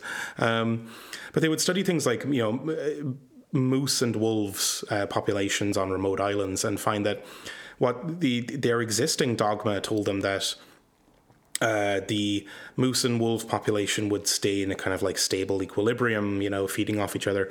Uh, but what they actually saw was these like constant swings from uh, feast to famine for the for the wolves, that like wild oscillations in population. Um, and the same was true in the soil record and the vegetation, and even things like the presumption that like fires and floods would be followed by a return to stability, even those weren't true. That, like, actually, every time a fire goes through a forest, it resets it to zero, and then a brand new ecology emerges. And it doesn't reser- return to the previous pattern at all. Um, the, the, there was a lot of um, ideas about uh, stages of maturity in ecosystems. Um, that you would have like you know a fire come in and then there would be like an early stage of, of growth, then that would be su- succeeded by a moderate stage, and then there would be a mature stage, and then there may, might be a fire again that would bring it back to the the first stage. But actually, that that cycle isn't nearly as smooth or neat as you might expect, and the the kind of vegetation, like yes, there are certain kinds of vegetation that come in after a fire and thrive, but the path that that takes is not set towards a certain image of what a mature ecosystem looks like. Yeah, yeah, it's it's different every time, um, and these these ecosystems recombine in, in crazy new ways after each disturbance. Um, so, like, there, there was no stable underlying pattern, and we see this. Um, really come to a head with uh, one George Van Dyne and his sort of experiments out in the grasslands. Um, you've got this really, really kind of wonderful sort of footage of um, these dorks following deer around in the middle of uh, this, these these grasslands and like watching them eat and then recording on a tape recorder is like one bite of, of whatever kind of grass. Um, data collection, like really going crazy on the data collection and the modeling. Um, they were following these things all over the place. They were um, taking measurements all over the uh, the ecosystem and feeding it all into a huge computer. But when they ran the model, it showed no stable underlying pattern. Instead, the model refused to settle down into a stable pattern. It instead varied wildly and it, it wandered all over the place, um, very dynamic. And the thing was that like they were they were gathering data that actually reflect, reflected reality now, and the model was starting to reflect reality. Um, mm-hmm. It was just becoming noise, right? Um, like there was an assumption that the more data you fed into the computer, the closer it would get to a kind of stable pattern. Yeah, uh, and, and, it but didn't. that didn't happen. Yeah, right. It, it, got further and further from stability. In fact, the more data they got. Um, so, like all the ideas that underlaid all this stuff turned out to be complete fucking nonsense. Um, which isn't surprising when you consider that the Odum brothers were faking their fucking data anyway. Um, so yeah, Jesus. But like by this stage, um, like, we, we now have the scientific evidence that, in fact, we do live in an extraordinarily dynamic world, and that, like, constant change is the actual nature of nature. But all these ideas have already caught on in the kind of like uh, social and political system. Yeah, they re- they really die hard. Like you you hear that um, that old saw about the the the wolves um, still yeah. Right? still, that, like, still like an, uh, example. Like, oh, you know, the wolves that just they just keep everything in order, but like it's not so simple, right? Um, yeah. It's yeah. no, it's it's madness. Um and yeah, it's just this doesn't turn out to be a sound basis for organizing anything. Like it nat- nature isn't organized this way, right? That these self-organizing feedback networks it's it it just isn't, and that's not a sound basis for organizing kind of human society in the way that these um, these people were trying to do. Um, so the kind of one of the last things that uh, Curtis covers before closing out is that like revisiting the communes and finding that they'd all failed as well. Um, and this it's it's kind of like the failure is that like this in with the absence of explicit hierarchy you would instead get the development of implicit hierarchy, which is actually much more dangerous because it turns out that power is inescapable. And these these communities devolved into just like savage bullying and uh, horrible, horrible sort of um, you know interpersonal dynamics. But because politics was forbidden, solidarity was also forbidden, so nobody could come to the defense of the victims of this bullying. Right? Yes. Um, yeah. It's. Uh uh, it's sort of like problems problems with anarchism 101, right? Like the um, the obsession with horizontality, um, and then the kind of like unwillingness to acknowledge that there are actually people in the community who are running things or who are more powerful than others. Uh, then taken to the extreme because they had this kind of um, what was it called? The uh, uh, synergia. Synergia yeah. So synergia was this um, commune where you could only have these one-on-one interactions right? Like that you would get together as a group but people would uh, interact with each other on a one-to-one level. Like they have that uh, they have that footage of the two people sort of um, watching each other and yeah. moving and, yeah. and and kind of interacting uh, in a way that like you might kind of expect to see in a sort of drama class or something mm. like that. Um, yeah. Um, it's it's either that or they're like sitting with like this circle of people around them with, with one person in the hot seat, which is just like looks so much like a trial, you know. Yeah, exactly. So it's like it's supposed to be like you are expressing yourself to the group, um, or you are interacting on a one-to-one basis in front of the group. But what it doesn't take into account is like everybody's not the same and being exposed in front of a group can be uh, an empowering thing, but it can also be an extremely disempowering thing. Yeah, Uh, like the, the thing that the one of the members brings up specifically in her interview was that not everyone is as powerful in their own voice. Um, there's there's a natural disparity in people's like ability to assert themselves, and like kind of insisting on the flat structure um, really disadvantages people who aren't boisterous kind of fucking know-it-alls um, and you know leaves them to fend for themselves essentially in an implicitly in, in a social environment that's like doesn't have an explicit map to it. It's all kind of implicit and shifting. Um, and like yeah these natural natural sort of dynamics form. Um, and because the group doesn't have a hierarchy that can, or because the group doesn't have a structure that can counteract these forces, well, then everyone's at the mercy of these like uh, dynamically emerging kind of horrors. Yeah, and I mean, I, I don't know how much it's a it's a question of nature, but it is it is um it's a question of like what you bring to the community, right? Um, and like you know, there's there's uh there's there's gender roles, there's differing levels of education and and different kinds of socialization. Um, you know, there's this sort of like uh, differing personalities. Um, it could be very like yeah, I remember like one time um, I was in a seminar with someone, uh, and they they said something uh, that I that I didn't agree with, and and I got very upset, and I uh, I sort of uh, called them out in a very like aggressive way on it, um, and they actually ended up fainting.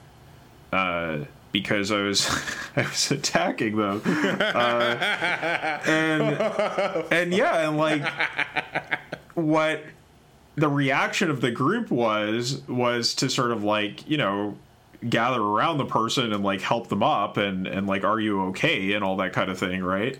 But if it's a one-to-one situation um like yeah it would just be like well you know like hey that's a one-to-one re- interaction like you just got to speak up for yourself right? Like well what if you know what if they can't right? Uh and and and so there's all kinds of sort of like um horizontal interactions or back channel interactions or like you know like the ability to fade into a group um, and feel find comfort there that are all sort of ba- banned in that kind of uh, very like rigid social structure that they devised.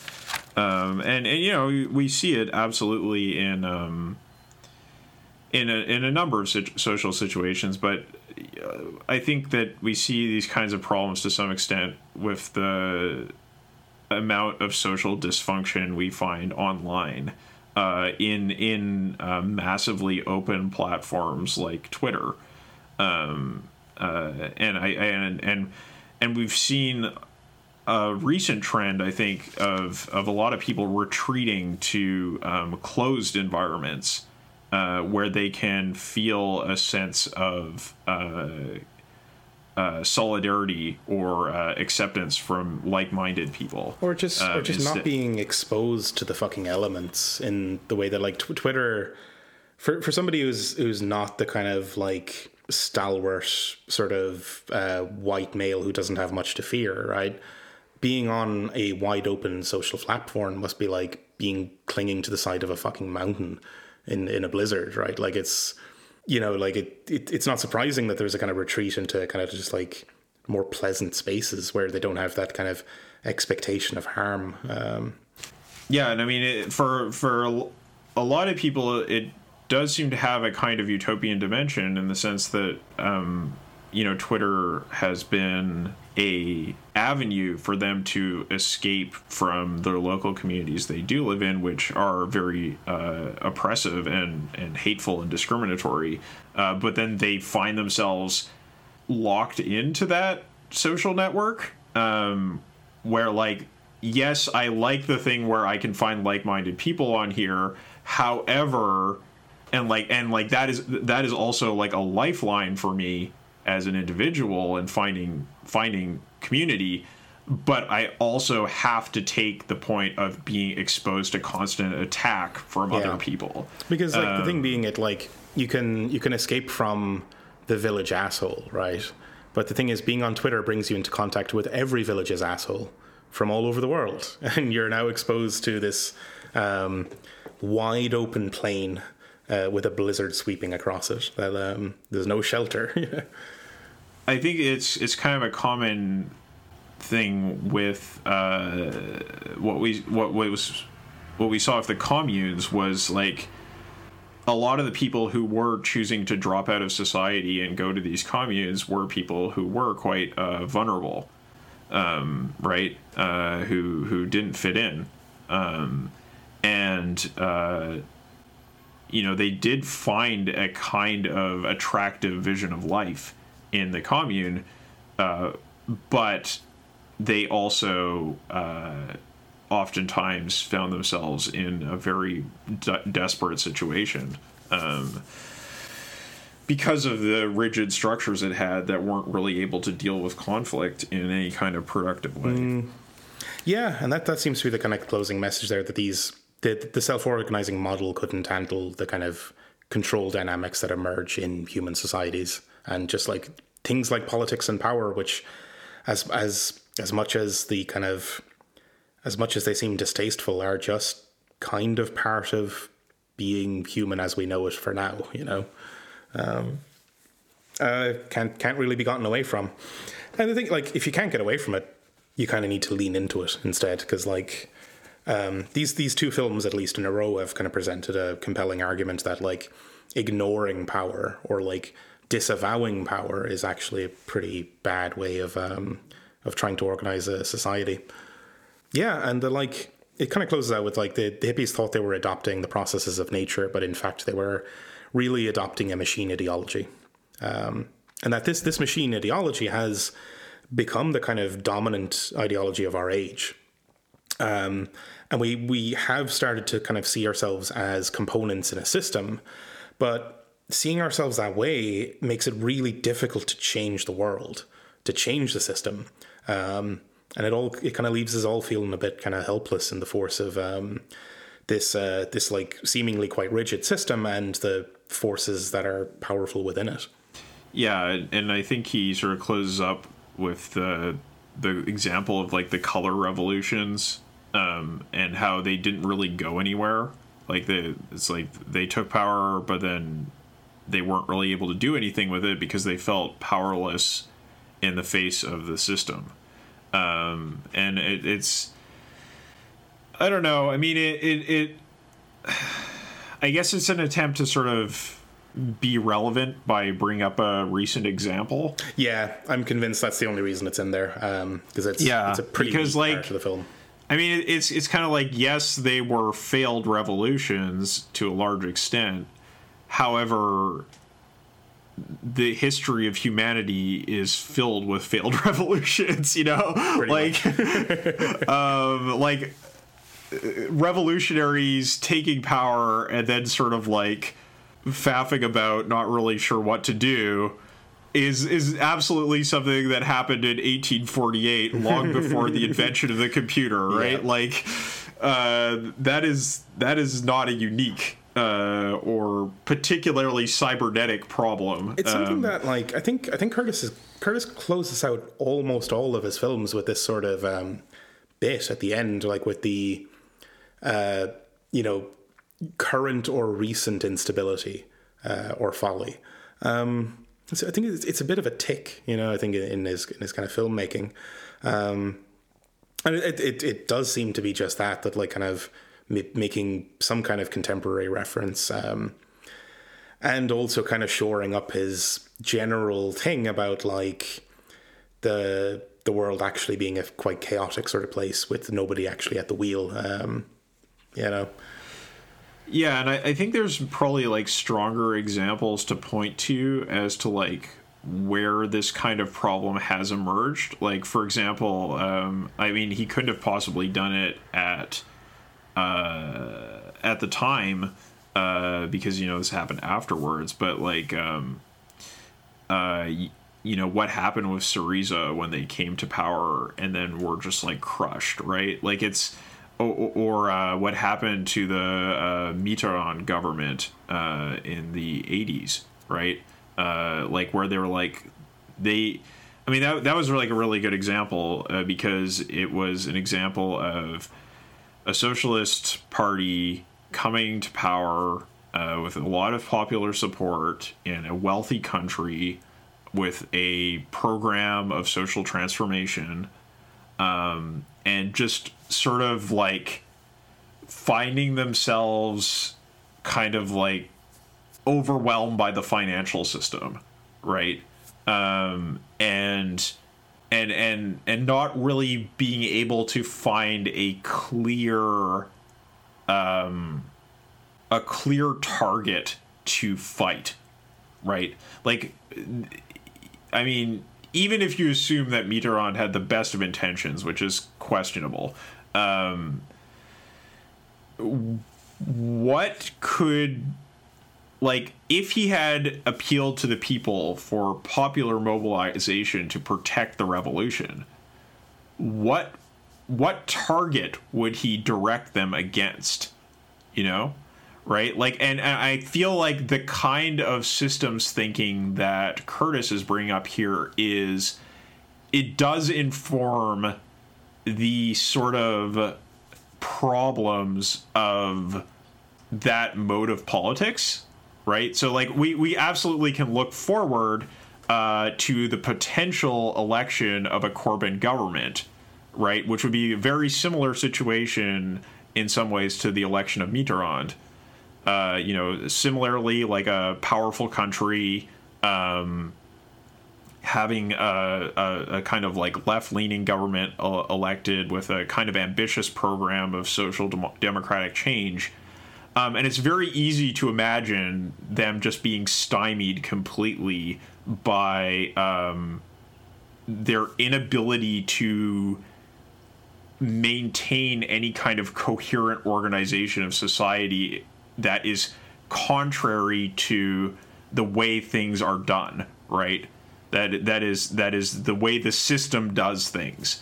Um, and that seems to be a much sort of like stronger issue to to uh, address than the color revolutions, which were much more like liberal revolutions that were about kind of like national independence and um, uh, freedom from Russian interference and that kind of thing.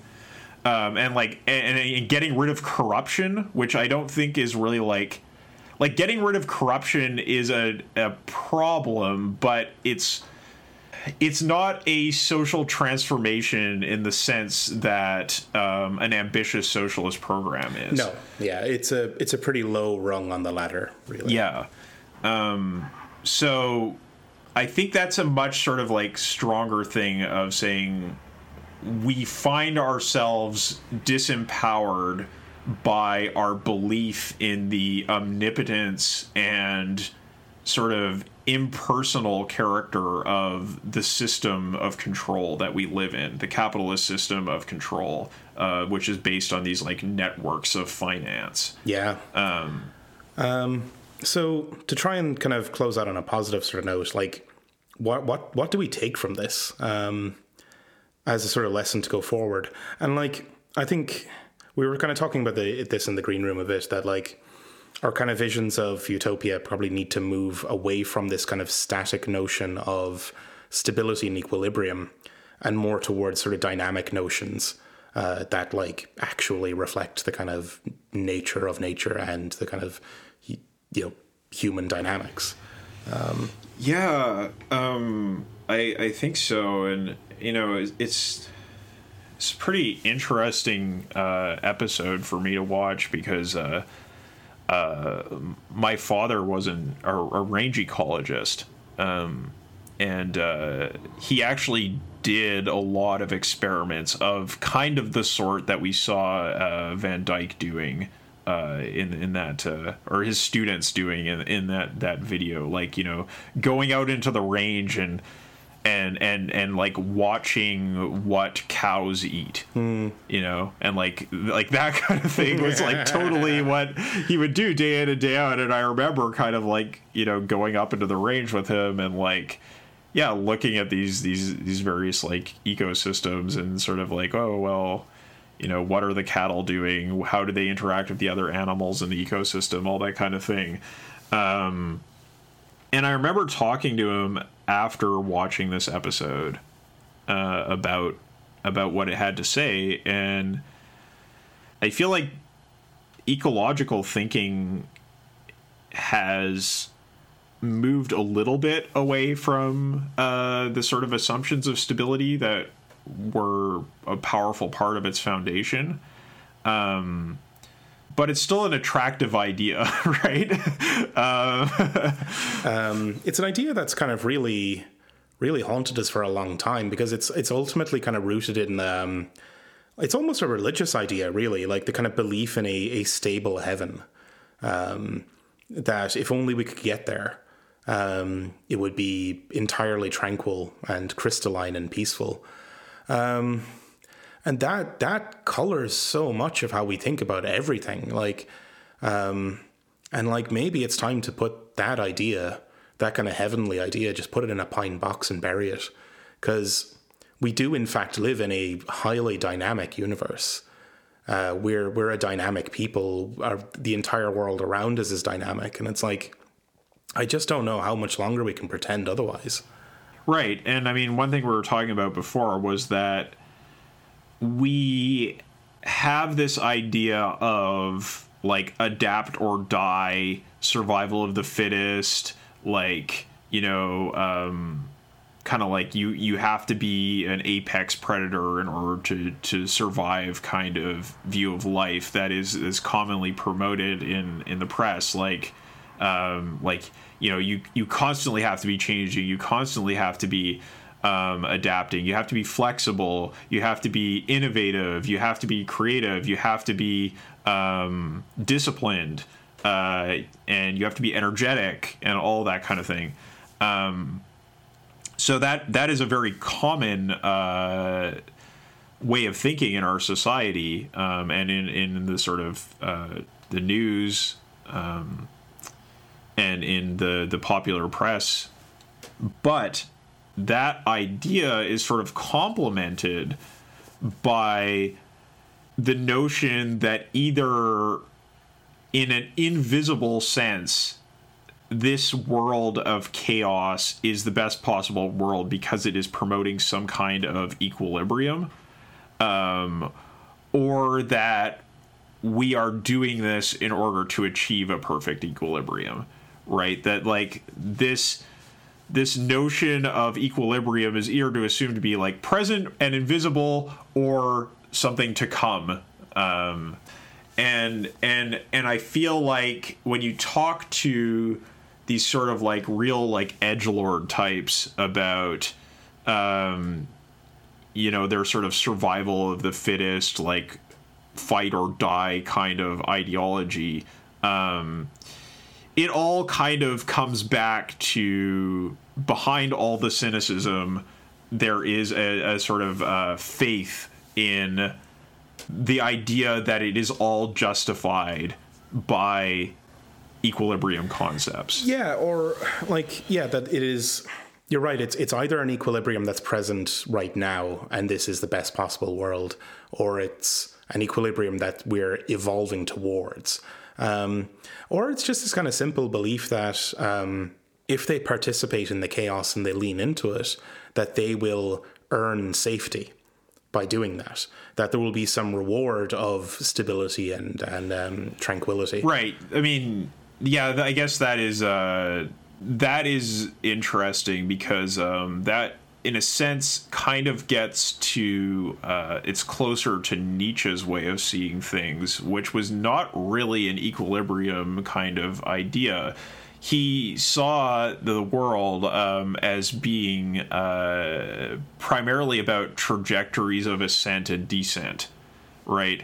Um, and I guess there was a sense of equilibrium in the, in the sense that, like, in order for there to be ascent, there must be descent, right? That like there was a there was a an opposition of forces, um, and the people who were uh, virtuous uh, would establish their ascent by stepping on those beneath them, right? By defeating others.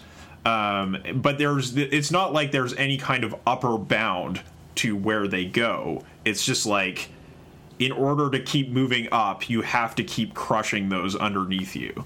Um, and and I feel like that is that is for some of these people at least a sort of justifying idea that like there is some kind of system of reward and punishment um, that that distinguishes the mer- the the the meritorious or the the virtuous from from the unworthy um, and the weak. But they're uh, they're always such fucking shitlords, though. Like, I mean, they, oh, they I mean, it's not like it's a good idea. No, I yeah. mean, just just trying to see, see if the equilibrium concept factors in there, and I think I think it, it's uh, maybe, but I, I, I don't I don't think it, it's quite the same idea. I fucking love those um, guys with their like, yeah, it's always this like oh, you know, it's it's a dog eat dog world. Everyone, every man for himself. And, I'm I'm like, well, okay, fine. If it's a dog eat dog world and every man for himself, you and me, we go into a pit with knives, and if I win, I get all your stuff. Oh, I, I suddenly you want to get the state involved to protect you from this fucking lunatic who's threatening you, right? You feel threatened now, do you, in this fucking Darwinian existence? It's like, no, Jesus Christ, like, come on. yeah, like they have so it, little appetite for it in actuality. Oh yeah, yeah. Um, I mean, I don't think we'll ever talk about it on this on this podcast, but it's worth reading the book uh, Anti Nietzsche. Um, uh, that it it talks a lot about sort of the conundrums that are brought in with this kind of thinking. But I, I think it is absolutely the case that um, a lot of these people, uh, or maybe all of these people, um, they they put on a big show of toughness, uh, but they they also have a, a very sort of fragile uh, sense of self worth, and and are often uh, coming from a real sort of victim uh, mentality. Oh, certainly, yeah. Um, but uh, yeah, I guess it's a little bit off in the weeds here. Um, so I, I, I think that, I mean, to try to sort of bring it back together, it it's important to maybe um, find a point of view that is neither that which is guaranteed by um, a faith in a sort of non-existent equilibrium, uh, nor a faith that is based on pure domination, right? Like that is like, oh, everything has changed, and in order to establish any kind of um, coherence in the world, uh, the only thing that works is uh, conquest of the weak by the strong, right? Like, I don't think either of those models, that sort of um, equilibrium model or that kind of Nietzschean model, uh, really offer us uh, anything very attractive. And, no, no, certainly um, not something worth living in. And um, you know, like I'm, I'm pretty convinced that we can build a dynamic and adaptable socialism that would be a sound basis for uh, you know human adaptation into the next century and beyond. Um, I'm sure it can be done um, maybe kind of exploring the ways it could be done is um, maybe a topic for a later later show. Yeah, and I, I mean, I think one place that I would say we ought to start is by getting a getting acquainted with uh, death and tragedy, right? Like these are things that we try to we try to avoid by appealing to these kinds of equilibrium concepts, right? That like, oh well, the wolf kills the moose and it's gory and violent, but actually it's all to the service of the balance of the system that we live in, right? That like there is there there is like in the the wolf uh, like tearing apart the moose, and the moose is like screams of death, and the viscera and the blood and everything. Um, there's something untouchable and beautiful uh, as a result of that.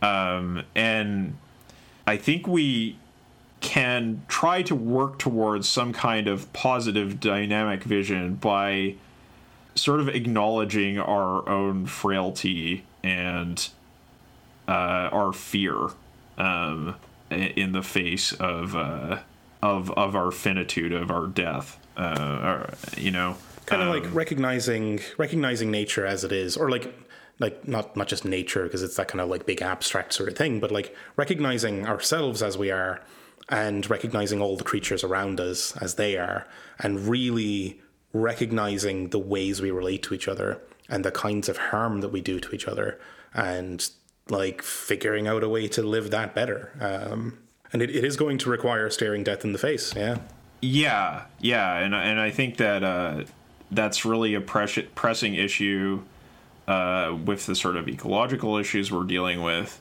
Um, but, you know, it's just a part of life as well. And I think the other thing that may be useful is to pay attention to the metaphors that these assumptions are based on, right?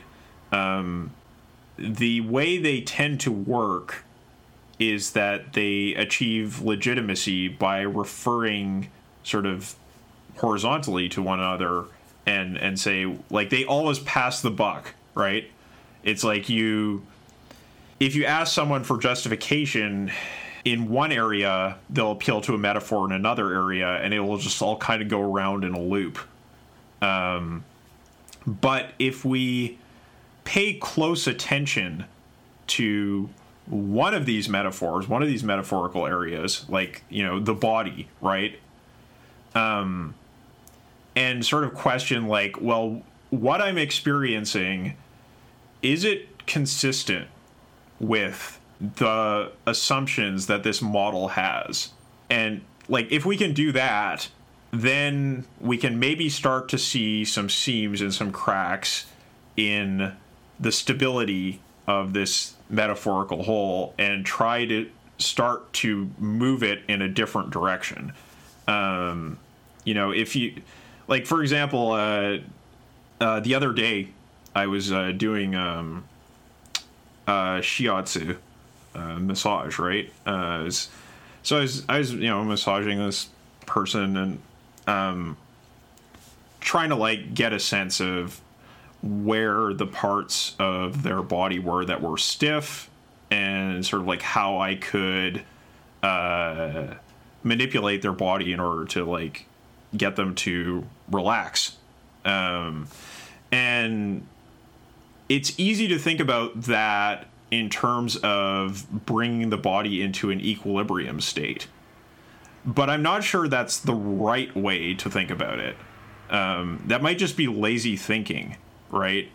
Um, and so I try at least to pay attention and think about other ways of conceptualizing what I'm doing.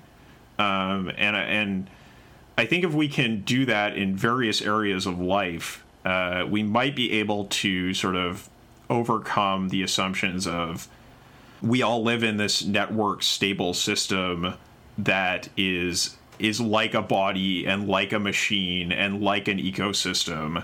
Um, and it is stable and it contains us and it makes us powerless um, or makes us simply automata to be moved around right? Um, I don't have any particular answers about what what we need to do, what we need to think in order to come up with that sort of socialist vision that can overcome some of the problems and pitfalls we've seen. But I think that might be a place to start. Uh, certainly, a fruitful uh, place to begin investigation, um, because you know we need to be investigating things, and um, new ideas are uh, badly needed at the moment. Um, Yeah, I mean, Right. like- so if if you work in computers, think about that. If Mm-hmm. you work in finance, think about that. if you work in body work, think about that. You know, just like pay attention to what you are experiencing and what lazy thinking may be getting you into. Mm-hmm. Right. yeah, you all have been put on notice. Um, is there anything else you'd like to cover before we wrap up? I think we've we did a pretty good uh, good tour of the um, the film there. Um. Yeah, I think we we pretty much uh, covered it, except for the uh, the one point that we mentioned before, uh, but we didn't talk about uh, yet was uh, sort of, um, and maybe we'll get into this in the the final uh, episode a bit more. Um, is the concern that there is a kind of authoritarian uh, background to what what Curtis is saying in in this uh, in this series. Yeah, there's um, it sort of it sort of concerns me a bit about um a lot of his kind of films that like um and and again a lot of the a lot of his films are kind of pointing out these kind of like human follies and these kind of like um failures of various movements. But um in the face of that folly, Curtis seems to kind of like consistently appeal to um, like a return to sensibility or rationality or to like reasonable control um, as the kind of counter to these um, crazed and chaotic sort of movements of, uh, of people. Um, and I don't know, you know, I don't, I don't know how I feel about it. Yeah, I, I think that the point he makes about these sort of anarchistic systems um, that they actually afford a lot of power to people who sort of come into them with a lot of power. Uh, and and, and there, there's a kind of disavowal of that power, but it still functions. Um, it is is a very good point. Um, I think that it's possible to come away from these this series uh, thinking that what we need is sort of a um, Promethean authority figure who can make changes. Um, but I'd like to think that there is a possibility in escaping the idea that we are all atomized individuals um, that are within these sort of circuits of power. Uh, we might have uh, the possibility of making the kinds of political changes that that Curtis seems to appeal to without ceding all of our authority to a kind of uh, uh, Napoleonic figure, right? Yeah.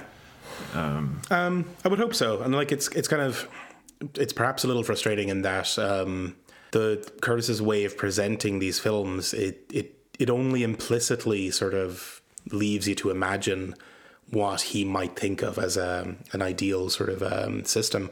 And like, I think he, he sort of consistently describes himself as like a libertarian, sort of of a libertarian bend. So I would I would hope that the kind of the the authoritarian read it, it's possible that that's just there because the the material is so disheartening that it all it all implies that kind of yeah the, the Napoleonic figure to come along and grab the steering wheel and and really uh, get get all this stuff under control. But I'm not I'm not completely sure that's actually there. Or maybe it is. I don't know. It'd have, we'd have to pick Curtis's brain to, to get more of that. Well, I'm sure we'll cycle back to this uh, question in the, the final episode. But uh, yeah, yeah, I think so. Um, but yeah, that'll be in uh, two weeks from now. Uh, we'll be wrapping up with the 3rd um, the third episode of uh, All Watched Over by Machines of Loving Grace. Um, yeah, thanks, listeners, for coming along with us on this uh, journey. Uh, if you haven't done so already, like please do subscribe to the show. Um, leave us a rating or a review or whatever it is, uh, whatever buttons are in front of you, um, or probably more useful, just share us with your friends. yes. Yeah, because we could we could use a bit more of an audience we're doing okay numbers, you know, but like um, this is this is a rather niche podcast. Um, and I'm sure you might say that people who would enjoy it uh, might you know appreciate having uh, them themselves turned on to it. Um, in the meantime, you can also kind of find us on Twitter at GI Unit Pod. Uh, we're on Facebook as General Intellect Unit. Uh, we have our website, uh, generalintellectunit.net, and we're on pretty much all of the podcasting apps. Um, yeah, thanks for listening. And we'll see you again in two weeks.